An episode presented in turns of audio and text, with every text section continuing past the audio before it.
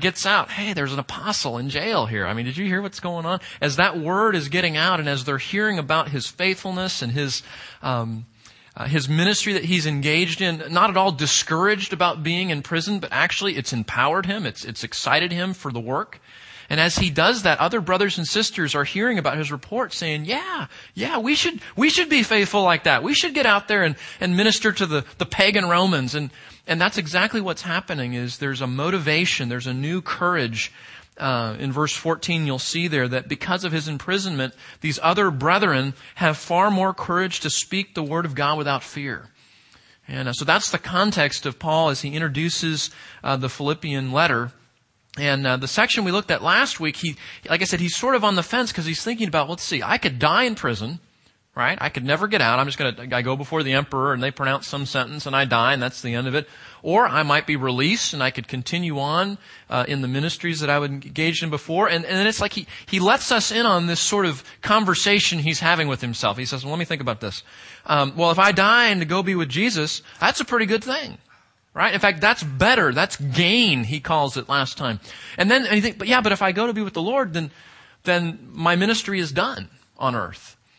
And as he thinks about the Philippians and as he thinks about the, some of the other people that he's been ministering to, he thinks, you know, I'm not, I'm not sure that my ministry course is finished. I'm not sure that that, that part of my, uh, my ministry is done. And so he, he says, well, going to be with Christ is better, but to, but to stay here and remain on for your sake is beneficial for you. And uh, we don't know if he had some revelation about this or if it was just his best guess at the time. Uh, but he concluded, verse 25, that he knows he will remain and continue with you all for your progress and joy in the faith.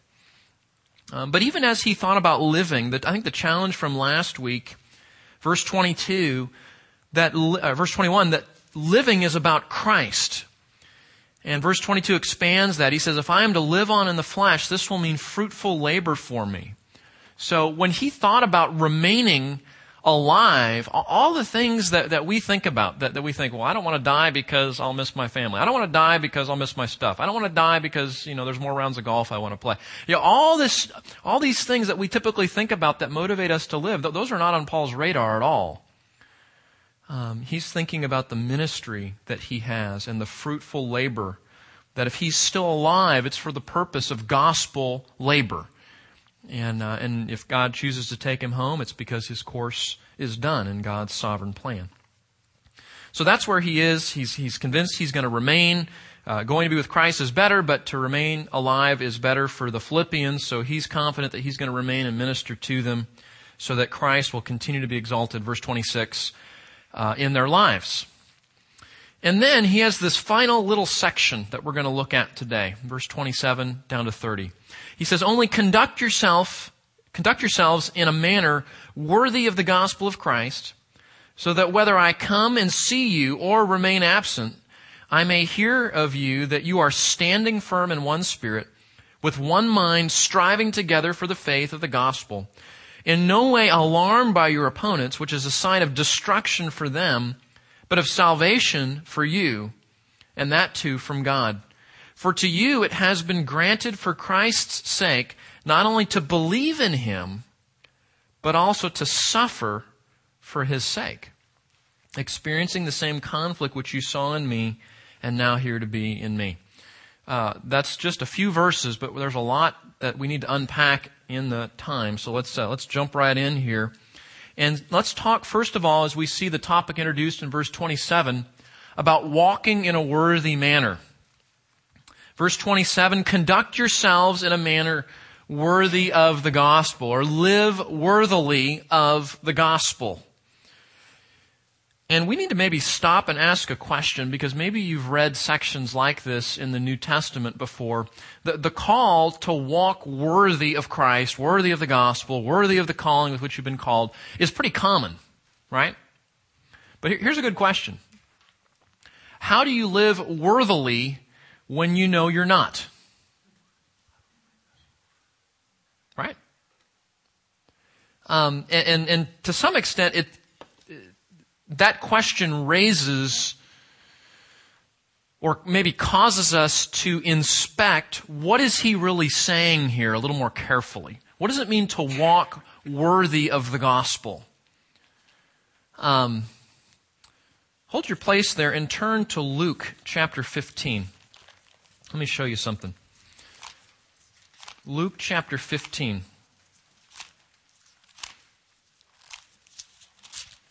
This is one of those, we, are going to end up all over the New Testament today, so just hang on to your hats.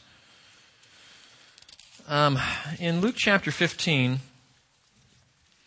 we have the three parables that really teach us about true repentance the lost sheep, the lost coin, and finally the prodigal son, as it's become uh, to be known as. And you remember in the, I think we all are familiar with the prodigal son story, and you remember that there's that time when the son has gone off, he's squandered all of the money on, on prostitutes and, and all sorts of wild living. Uh, even the fact that he would ask for his share of the inheritance before his father was dead was an insult to his father, essentially communicating in that culture, Dad, I wish you were already dead.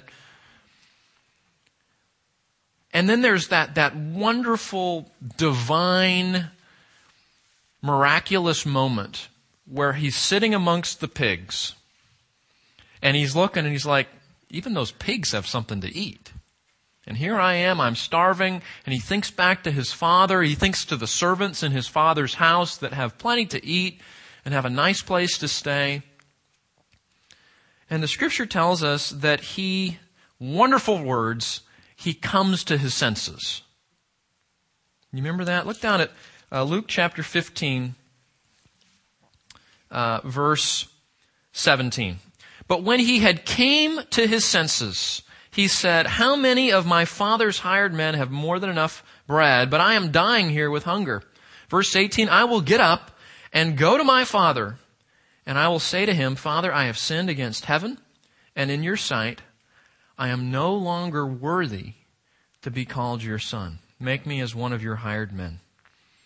And then, of course, he goes home and he does just that. He goes home and he tells his father, I've sinned against heaven and against you. I'm no longer worthy to be called your son. And one of the things we're supposed to get from that story is that somebody who is truly repentant has an awareness, has a, a, a sense of their own unworthiness before the God that made them. That they are not, we are not worthy of God's love, of His grace, of His mercy. We're not, we're not worthy to be part of His family because we have rejected the God that's made us.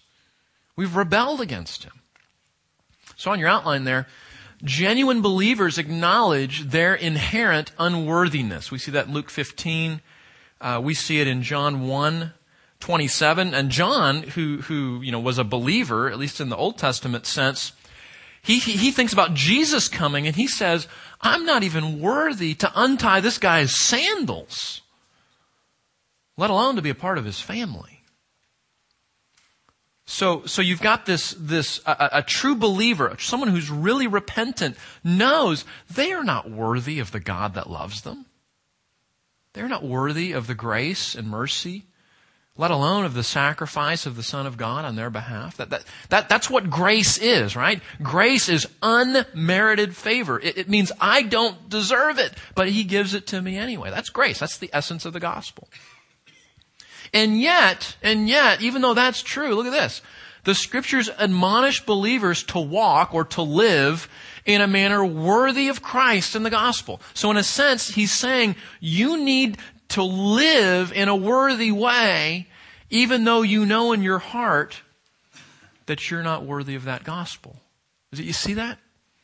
And that's where we have to say, well, what is he really meaning by that? What, what does he really mean when he says, walk in a worthy manner? let me just show you some of these. Um, flip over to Ephesians chapter 4. You guys have read these before. Terry went through Ephesians uh, not too long ago. Not too long ago. It was like a year ago, wasn't it? Seems like it wasn't too long ago, but yeah, Ephesians chapter 4, uh, the hinge of the book of Ephesians that, that connects the, the introductory theological portion of the book with the application of that theology in 4 to 6. Here's the hinge, chapter 4 verse 1. I therefore, the prisoner of the Lord, entreat you to walk in a manner worthy of the calling with which you have been called. You see that there? There it is. And he expands with all humility and gentleness, with patience, showing forbearance to one another in love, being diligent to preserve the unity of the Spirit in the bond of peace. So there it is. We need to walk in a manner worthy of the calling with which we've been called. Turn the page to the right, just a couple pages to Colossians chapter 1. We'll see something very similar. In Colossians chapter 1, verse 10.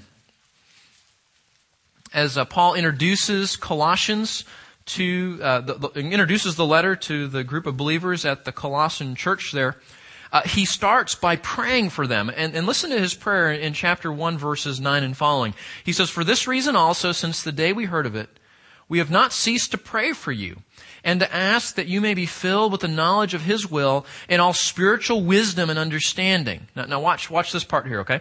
So that you may walk in a manner worthy of the Lord. There it is. To please Him in all respects, bearing fruit in every good work, increasing in the knowledge of God, strengthened with all power according to His glorious might, for the attaining of all steadfastness and patience, joyously giving thanks to the Father who has qualified us to share in the inheritance of the saints of light. So, so Paul says, I'm praying for you that you would be filled in the knowledge of his will so that you can live in a worthy way of Christ. We see it again in, in 1 Thessalonians. You turn a few pages now to the right to 1 Thessalonians chapter 2. Again, this, this idea of walking worthy is all over the New Testament. This time talking to the Thessalonian Christians, he's talking, he's talking actually commending them about how they're, they're uh, witnesses of God, they're, they li- are living uprightly and blamelessly. Um, he says in verse 11 of chapter 2, just as you know how we were exhorting and encouraging and imploring each one of you as a father would his own children. Well, what have the apostles been exhorting them and encouraging them to do? Verse 12 in order that you may walk in a manner worthy of the God who calls you into his own kingdom and glory. What is that all about? What do you think that means?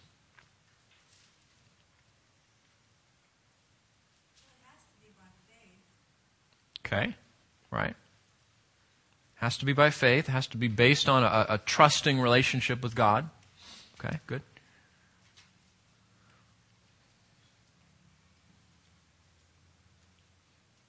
Nobody? It's, it's living in light of who God has declared us to be. That's it.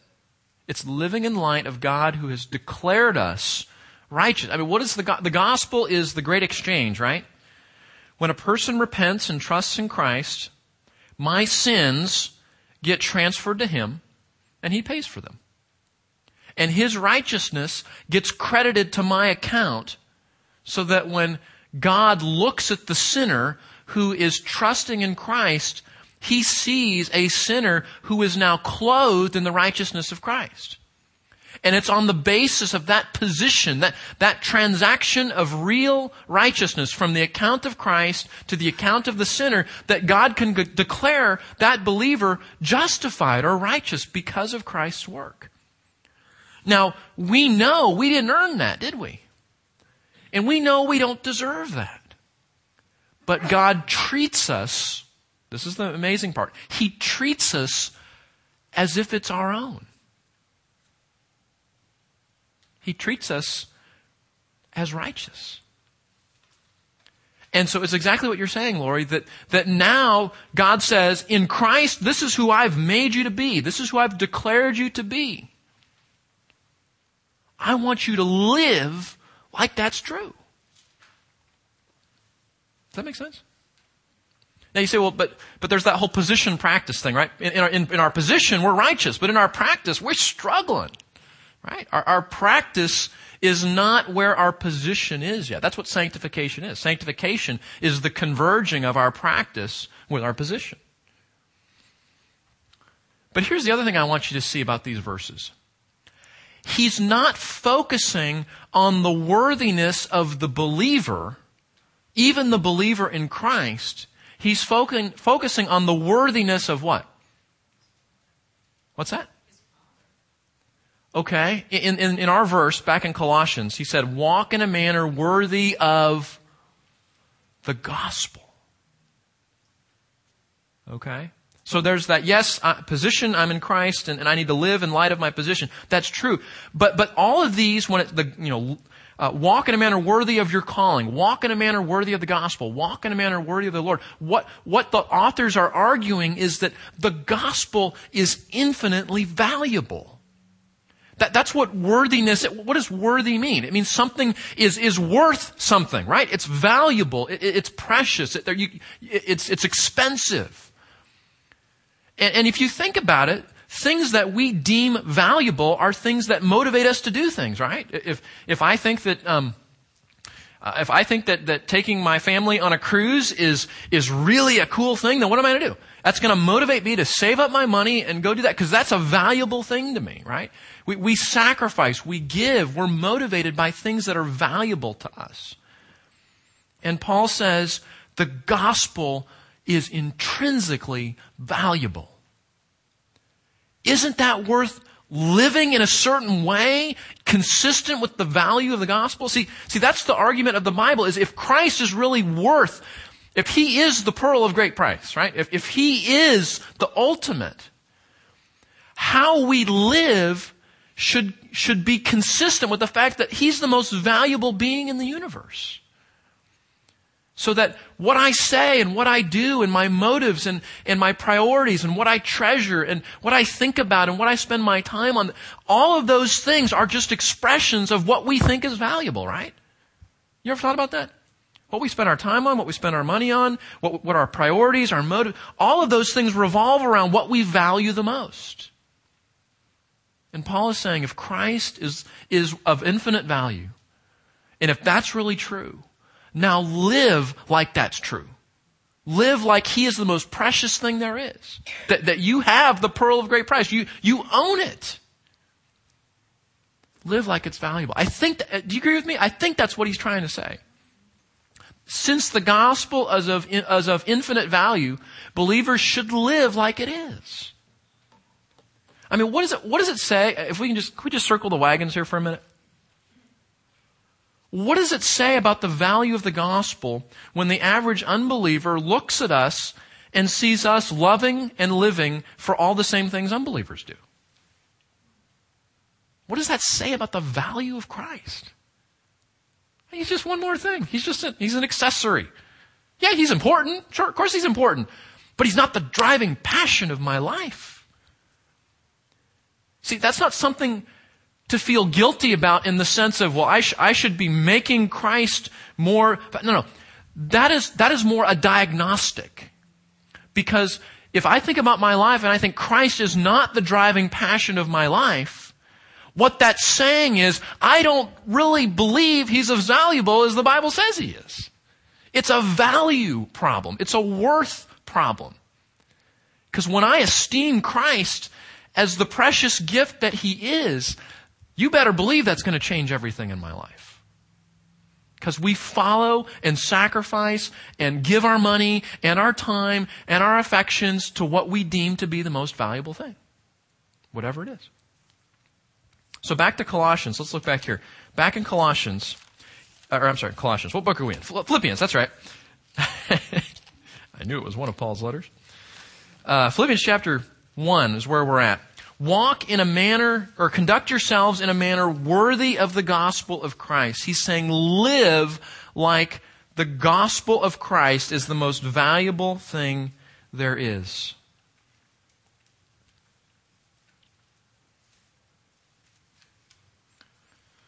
Now, what does that look like? What does that look like? Well, he gives a couple of specifics. I'm glad you asked. Look at verse 27. So whether I come and see you or remain absent, I may hear of you that you are, here's the first one, standing firm in one spirit.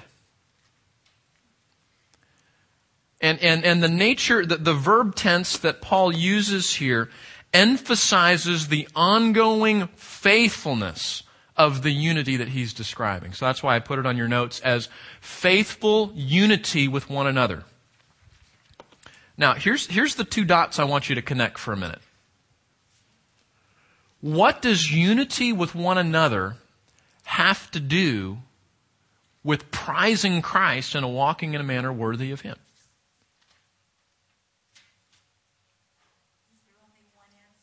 Oh, I'm sure there's lots of answers. Jump in here.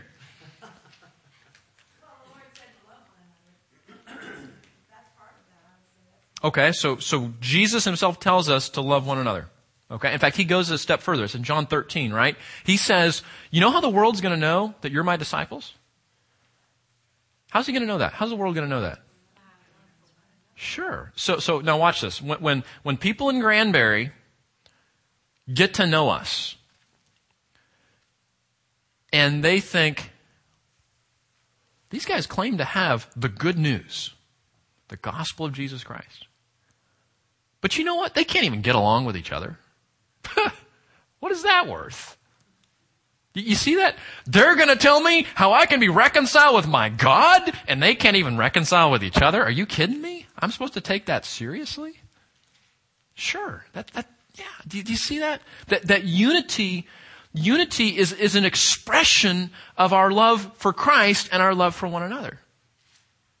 And if we really value Christ, we value things like John 13. Of course, our love for one another is an apologetic. What's, what's another? I, there are multiple answers. What's another possibility here? How does, how does our love for Christ, our valuing of Him so that we walk worthy, how does that connect with getting along and being at unity with one another?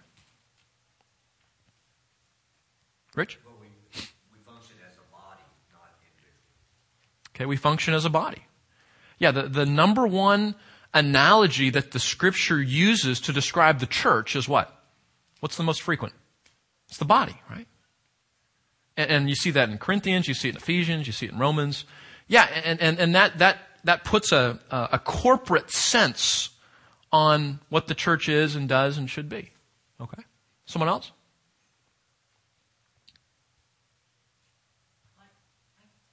Yeah, Dwayne? That's right. Mm-hmm. And we don't believe that. Again, we go back. What's the foundation of our faith? Mm-hmm. We don't really believe that Christ can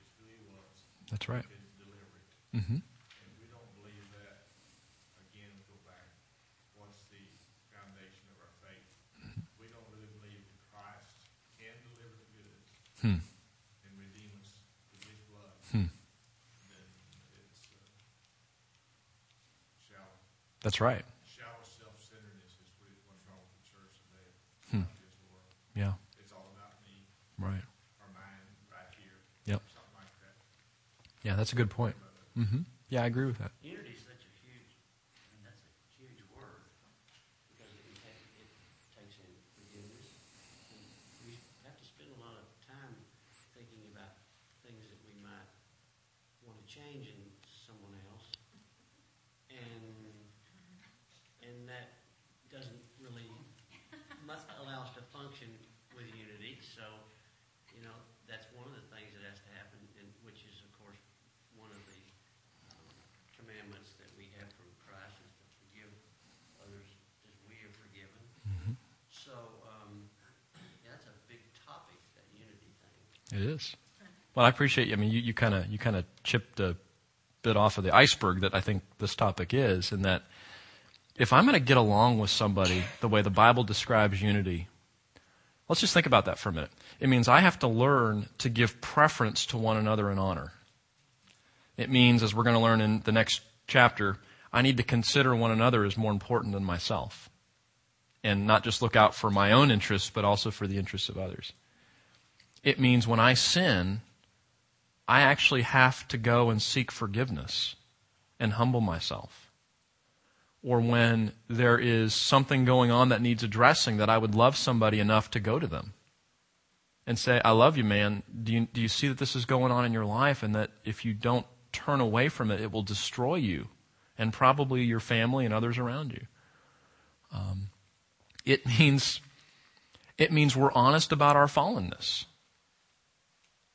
That that we don't walk into this room with our game faces on, saying, "Yeah, I've got it all together. Everything's going great in my life." And then you say, "Well, yeah, me too." It's like a game we play. You, uh, you, you have to be honest and transparent at that level in order to have real unity.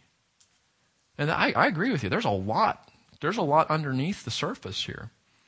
But, but again, why on earth? I mean, that's work, isn't it? It, it hurts. It, it's something you have to, to work on and by God's grace be motivated to. Why would anybody do that? What, what would be the motivation? Only if we thought that Christ was the most worthy thing in the world. Yeah, it is. And that leads, thank you, Becky, for the transition, to number two. What's the second expression of walking in a worthy manner? It's single-minded laboring in gospel ministry. Single-minded laboring in gospel ministry. He says also, not only that you're standing firm in one spirit, but with one mind, striving together for the faith of the gospel. So, so the, the main expression of unity that he has in mind here is unity for the gospel ministry. Now, none of you mentioned it, but what, what suffers the most when we're not on the same page with each other? Our witness. Yeah. Um, okay. If we, um, uh, baseball season is upon us and football season is not too far around the corner. What happens if the team does not know how to play together? You lose.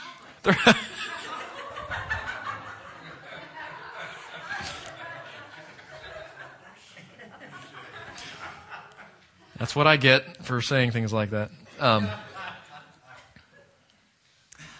the, the, the answer is the whole team suffers and the work doesn't get done. So as we're having our little conflicts with each other here, not only is the world looking and saying, uh, not only is the world losing credibility in our witness, but the work isn't getting done. We're not evangelizing, we're fighting. We're not ministering to the lost, we're, we're trying to get along. And you understand, as long as this side of heaven, we're going to have to work at getting along. You understand that, right? That's a process, that's a work, and, and we're going to blow it. We just need to be committed to keeping at it, right? But if we're not serious about that, we're not out ministering the gospel and the work suffers. And I think that's what he says here that, you know, you're, you're standing firm in one spirit, you're unified, and then particularly with one mind, you're striving together for the faith of the gospel. Because if I am to remain on in the flesh, it is for what? for the purpose of ministry. That's why we're here. That's why we're here. To continue to minister the gospel to the lost. I guess that's a strong motivation too, Pastor Keith, to come to doctrinal unity, which is so critical. Um, not just to shine somebody on because well, you just don't quite believe the way I do. And That's right. So we need to strive to do that. And, you know, the parallel of this point in Ephesians 4, which talks about the, the goals of the church are unity and maturity. And one of the areas that Paul points out in Ephesians chapter 4, verse, it's like 14 or 15, somewhere in there, um, 13 or 14, is um, specifically the area of doctrinal unity and doctrinal wisdom. Because remember, he says, if, if you're not mature in your doctrine, then you're tossed here and there by waves and carried about by every wind of doctrine. And, you know, you're easily deceived, is his point. So doctrine is certainly one of the things he has in mind when he thinks about unity and maturity. There's a third aspect, though, of what he, remember, we're trying to figure out what does walking worthy look like? Well, he's given us two points, being faithfully unified with one another and single-minded in our labor in gospel ministry. And by the way, that word striving there or laboring, you understand that, that that's a, gospel ministry is hard work. And whenever the Bible describes it, it, it, it, picks out of the dictionary terms that belong at the construction site or in the athletic arena or um, in, in some other context where there is sweat involved, there is dirt and work involved, there is uh, striving, laboring, contending. I mean, think of all the words the Bible uses to describe ministry. Uh, it, it, it's not sitting on the spiritual couch. It, it's, it's as, you know, Paul viewed himself, he says, I view myself, my life, as a drink offering. What does that mean? I pour it out and I die and I go to be with Jesus. And the picture is almost, by the time we get to the end of our life, we've given everything we can give. We, have exhausted ourselves for the sake of gospel ministry. And then we go to be with him. Our, our rest is there.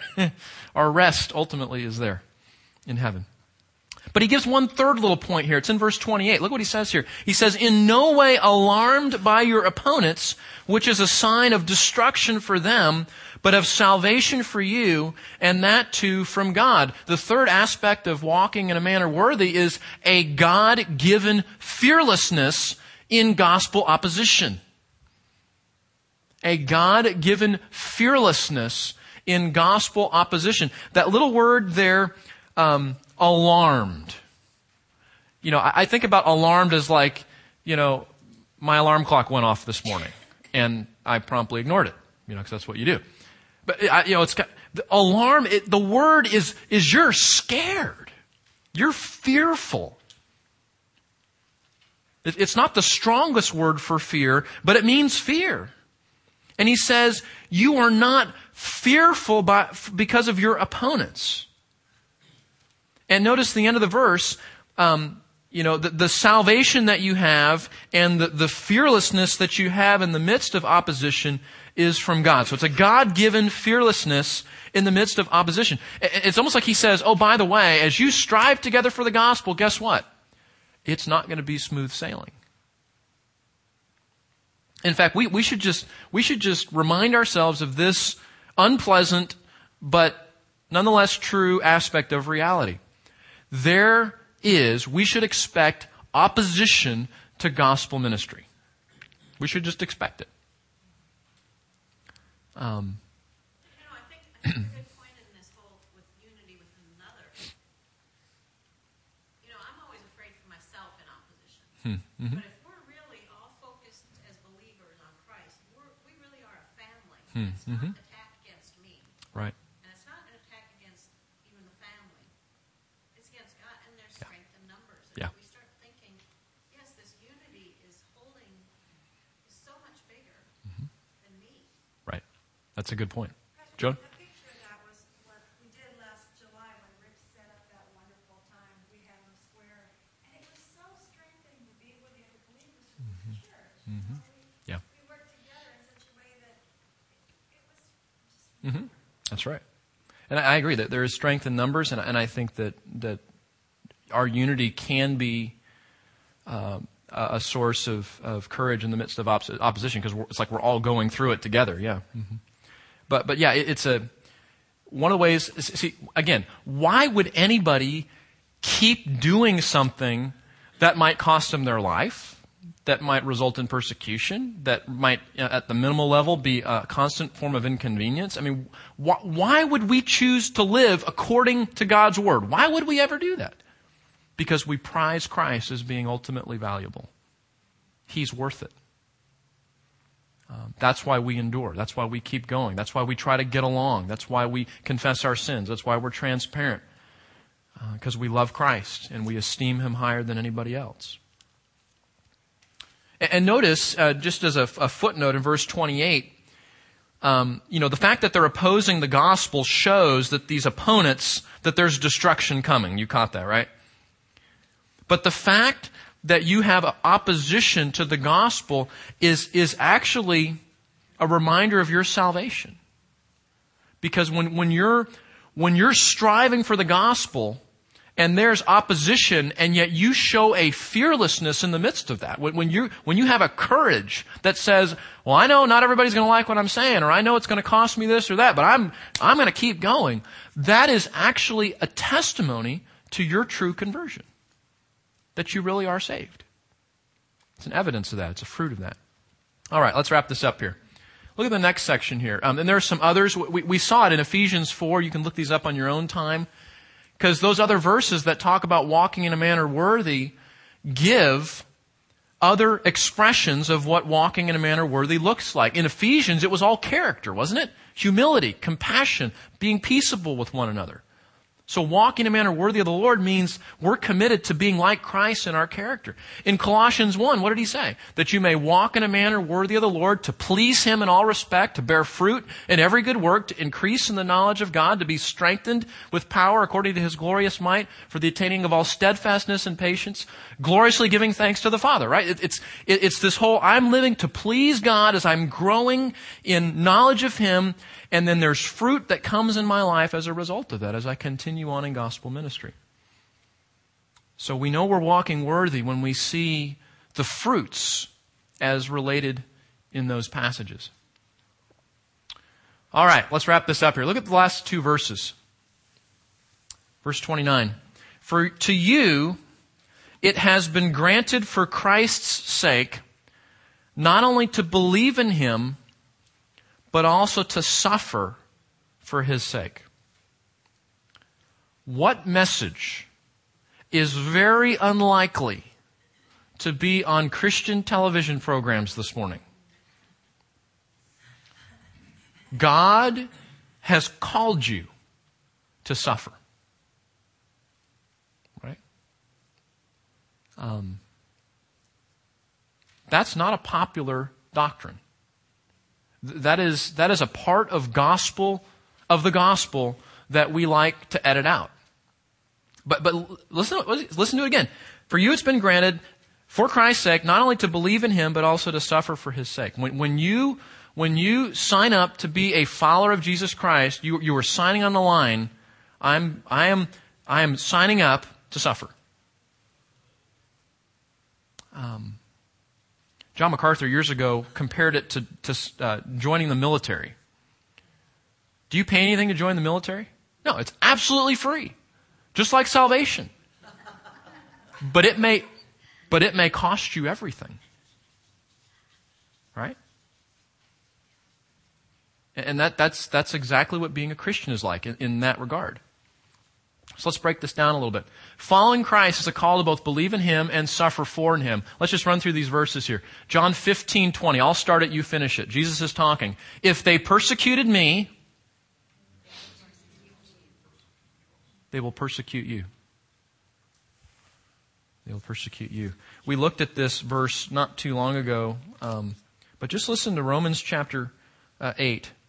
The Spirit Himself bears witness with our spirit that we are children of God, and if children, heirs also, heirs of God and fellow heirs with Christ, if indeed we suffer with Him, in order that we also may be glorified with Him. So, so suffering with Christ is a fruit that we're really Christians. And, you know, that may mean martyrdom for some people. It may be much more mild expressions of persecution and suffering for others, but suffering is part of the gospel call. Uh, anybody know 2 Timothy 3.12 from memory? 2 Timothy 3.12, anybody know that?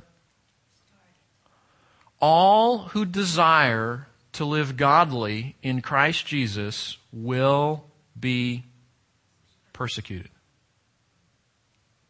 It's not like this is some hidden doctrine of the Bible.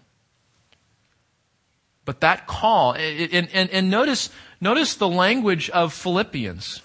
The language of Philippians, look, look back at the text there. To you it has been what? What does that mean? You know, it's interesting you said that. Uh, charizomai is the word. Anybody know what, what the word charis?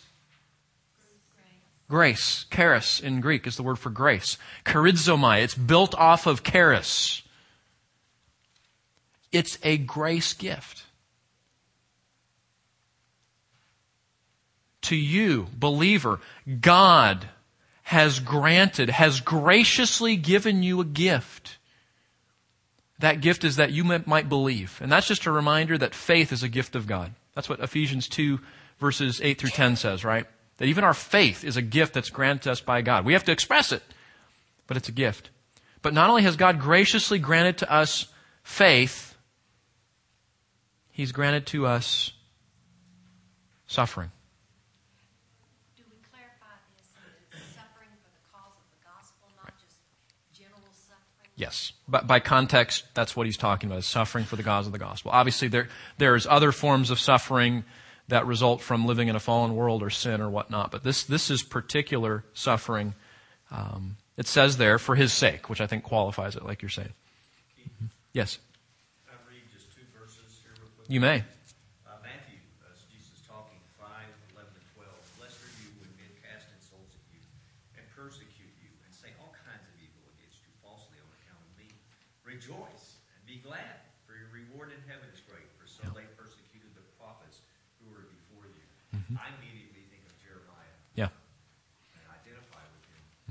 And I will say this too that um, oftentimes I it's uh, it causes me some anxiety when I'm out there wanting to reach people for Christ and not seeing any fruit or not Yeah. seeing that immediate And it just creates a little bit of anxiety. Yeah. And I guess maybe what's happening is I'm suffering uh, to some degree. Yeah, that's an interesting thought. I haven't thought about the, the discouragement of not seeing fruit in gospel ministry as being a form of suffering, but that's a good, that's worth thinking about. Um, so, what are we learning here? Um, both faith and suffering have been graciously given by God. And the call to suffer as a believer is, is part of what it means to be a Christian. You remember Jesus said, you know, he who does not take up his cross and follow me is not worthy of me. And, and the cross in that day was not a, not a, a fun little Christian symbol that we wore around our neck. The, the cross was a symbol of capital punishment. So it's like wearing a, you know, an, a lethal injection needle on your, neck, on your necklace, right? I mean, that, that's what it would be like. That it's a call to suffer. It's a call ultimately to die. Um, and he says there, um, experiencing the same suffering which you saw in me and now hear to be in me. Meaning, the Philippians will eventually experience suffering similar to Paul's experience. And, and that, that may be that he has, again, God has given him some revelation, or maybe he's just reading the times here. But um, what is going on in the nation of Rome in the Philippians' time and through the rest of the first century? What, what, what's, what's going to happen in the next few years? The first wave of what? Of persecution of the Christian church under Nero. And a lot of these Christian brothers and sisters that he's writing to will die under Nero's persecution. Um, a couple of quick thoughts here, and we'll end here. What does suffering have to do with Paul's point? How, how, does this fit into the context? Very quickly. Suffering is the context where Christ will be exalted in Paul's body, either by life or by death. Did you catch that? Paul is suffering for the gospel. That's the context with which he says, I want Christ to be exalted in my body. He's either going to die in prison or he's going to live, but either way, he wants to do it well. He wants to do it for, in a way that honors the name of Christ. So suffering is the context with which he, he makes that statement. That's the connection. There's another connection. Suffering is the context where the Philippians must walk worthy of the gospel. See, Paul is looking down the road saying, Philippians, you understand that suffering is the context, that's going to be the occasion with which you have to walk in a manner worthy. You're not going to walk in a manner worthy and everything's great, and everything's wonderful. It's, you're going to be suffering and you're going to have to walk in a manner worthy. Uh, flip over to 1 Peter, and let's wrap up our time here. There's two other points I want to, I want to make here. Look at 1 Peter chapter 3. You know these verses, but we often forget that the context is suffering. 1 Peter chapter 3, verse 14. But even if you should suffer for the sake of righteousness, there it is, right? I'm suffering because of the gospel. He says, you're blessed. And do not fear their intimidation and do not be troubled. Verse 15, but sanctify Christ as Lord in your hearts. That kind of reminds us of Christ being exalted in our body, right? Sanctify Christ as Lord in your hearts, always being ready to make a defense to everyone who asks you to give an account for the hope that is within you. What's the context of that wonderful apologetic verse? We're going to give it a defense. We're going to give an account for the hope that's within us. The context is suffering for the sake of righteousness. So Paul makes, or Peter makes the point, suffering provides opportunities for gospel ministry. When people say, how can you still exalt your God even though it's costing you your life? How do you do that? And then we have an opportunity to give an account, an apologetic, if you will, for the hope that is within us. Think about that in suffering and the struggling in your life. That, that, that, that, is, that is a context for gospel opportunities as you suffer well. As you suffer uh, in a way that Christ is exalted in your life. And then back up just, just one chapter to 1 Peter chapter 2, verse 21. For, uh, verse 20, excuse me. What credit is there when you sin and are harshly treated that you endure it with patience? But when you do what is right and suffer for it, you patiently endure it. This finds favor with God. Here it is, verse 21. For you have been called for this purpose, the purpose of suffering, since Christ also suffered for you, leaving an example for you to follow in his steps. Who committed no sin, nor was there any deceit found in his mouth. And while being reviled, he did not revile in return. While suffering, he uttered no threats. But he kept entrusting himself to him who judges righteously. So on your outline, last point, suffering provides opportunities to exemplify Christ. We're called to suffer for righteousness in the same way that he did. And what does that do? That puts on display the very point of Philippians 1, that Christ is exalted in his body. Christ is lifted up. And what does it do for walking a manner worthy? When we suffer in a way that honors God, when we suffer in a way that we can find joy in the midst of hard circumstances, we show that Christ is valuable. Do you see how that all connects? Christ is exalted. We show him to be the most valuable being in the universe. And we suffer the way that Christ suffered.